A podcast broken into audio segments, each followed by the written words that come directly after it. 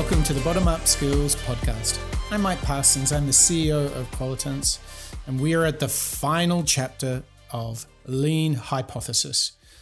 I've really enjoyed sharing with you the real nuts and bolts of how to do the Lean Hypothesis, how to apply lean thinking to your product. So now what I'm going to do is in this final chapter, I'm, I'm just going to summarize best practices. So it really does assume you've listened to the previous two shows. Just go and jump into your app, have a listen to those, super short, 10 minutes each. Um, that, that will help you get the most out of this episode. Uh, I'll do my best to give you all the context because really what we're going to do today is isolate a few things that can really ensure that you get your problem solution fit, that you get the validation you're looking for. And likewise, I'm going to help you avoid being in a guessing game. We want to be in the knowing game when we're out there designing and building product, services, business, nonetheless. It's really important that you are disciplined and rigorous.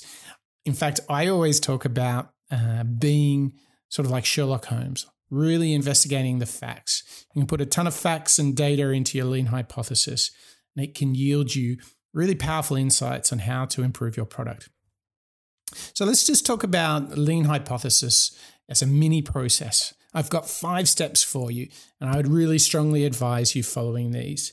First of all, let's just imagine you have uh, an existing uh, product. And um, step one is go and gather the data on what your users or your website visitors, what are they doing right now? Now, if um, you look at that data, you might need to ask a few questions just to uh, fill in some basic gaps. Like a good example of that would be rather than just saying our customers, it would be really good to say our very loyal customers. So you go down into a segment. So you might need to speak to a couple of them just to get to know their needs. So that's step one. Get all the data about how they're behaving. If it's a website where they're clicking how they're getting there. If it's a if it's a physical store how, you know talk to people when they come in. Talk to them when they check out. Really important. And then step 2 is you formulate your hypothesis and your hypothesis will have these five major components that uh, we've talked about in previous episodes. We'll dig into them in a minute, but you're going to have this hypothesis about what a great new product or service is going to look like. Step three go and test each of the variables in your hypothesis. And you're looking to confirm what you've written there or scratch it out, reject it. We said it was the loyal customers. Actually, it's the new customers that have the, the biggest opportunity for us. Great insight. So you need to actually go through the hypothesis until it is fully tested. And you will often find that it's really important to document because people want to discuss particularly major pivots in your lean hypothesis, like a customer pivot, like a solution pivot. You really need to have some documentation to support that. Um, so we love uh, the Dovetail app. Uh, so if you go and Google that, it's a fantastic way to document what you're learning from your users. So step four, you've created those documents. Step five, the loop starts again.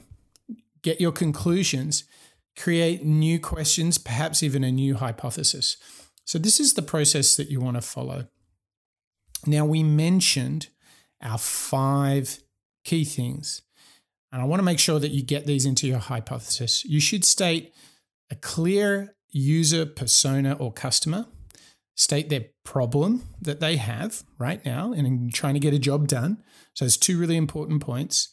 I love to see it when people also say, here's their current alternatives. Okay.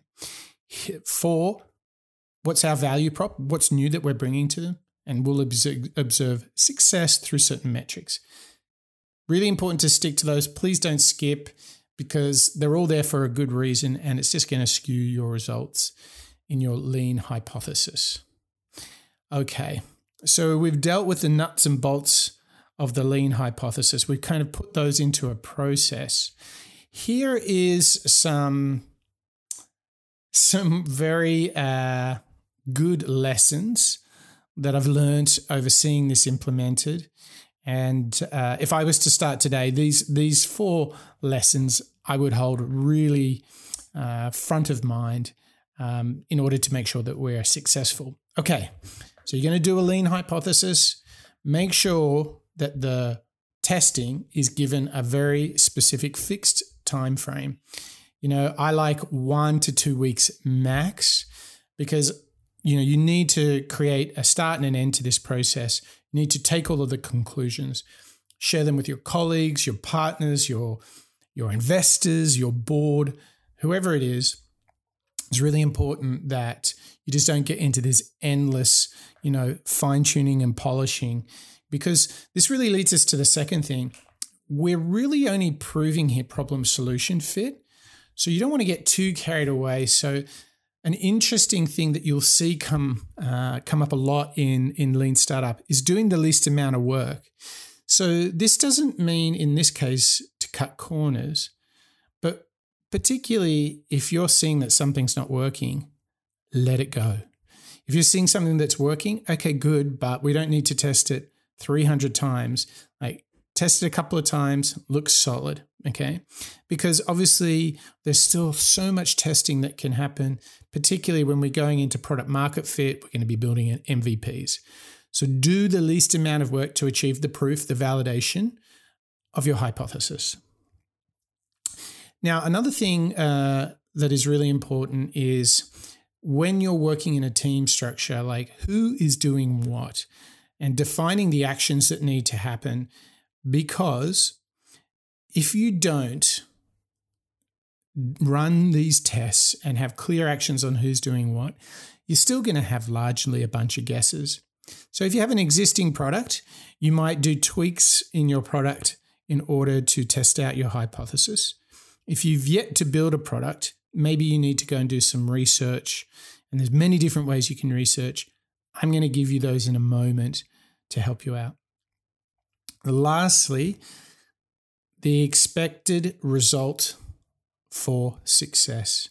Now, we talked about uh, something uh, earlier on in uh, the previous episode where we talked about actually when you write your hypothesis, you should also um, actually outline your test outcomes.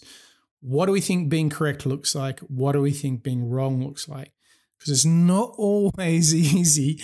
Trust me, it's not always easy to know, okay, does that data prove or disprove our hypothesis? So to get you out of that endless cycle, just make sure you've got some framing of success of test outcomes.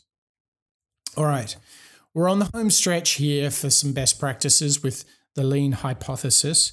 If you are enjoying this and you would love to go deeper, head over to bottomup.io where you'll find all sorts of uh, great courses. They're totally free and you can learn design thinking, agile lean, and much, much more. So if you want to test um, uh, beyond uh, your product, um, there's lots that you can do. You can do surveys and interviews. You can even rapid prototype. If you have a product right now, obviously what you want to look at is the ability for journey completion, task completion, very good way to, to validate a hypothesis. Um, make sure that when you are prototyping, you try and create the really direct experience. And if you if you're very interested in rapid prototyping, we also actually have a course on that as well. So you can check that out at bottomup.io. All right, so that's it. That is our three part series on the lean hypothesis. I hope you've really got something out of this. It's such a great tool. I use it all the time, and um, I couldn't I couldn't bear the thought of starting a project to build a brand new product without a lean hypothesis. So. I hope this gives you a really good frame for the problem solution fit, I hope it gives you the ability to articulate your vision for your new product. And most of all, I really do hope it gives you the power, the confidence to go out in the world to build new products, to build new services, to build new businesses. All right, this is the Bottom Up Skills Podcast. That's a wrap.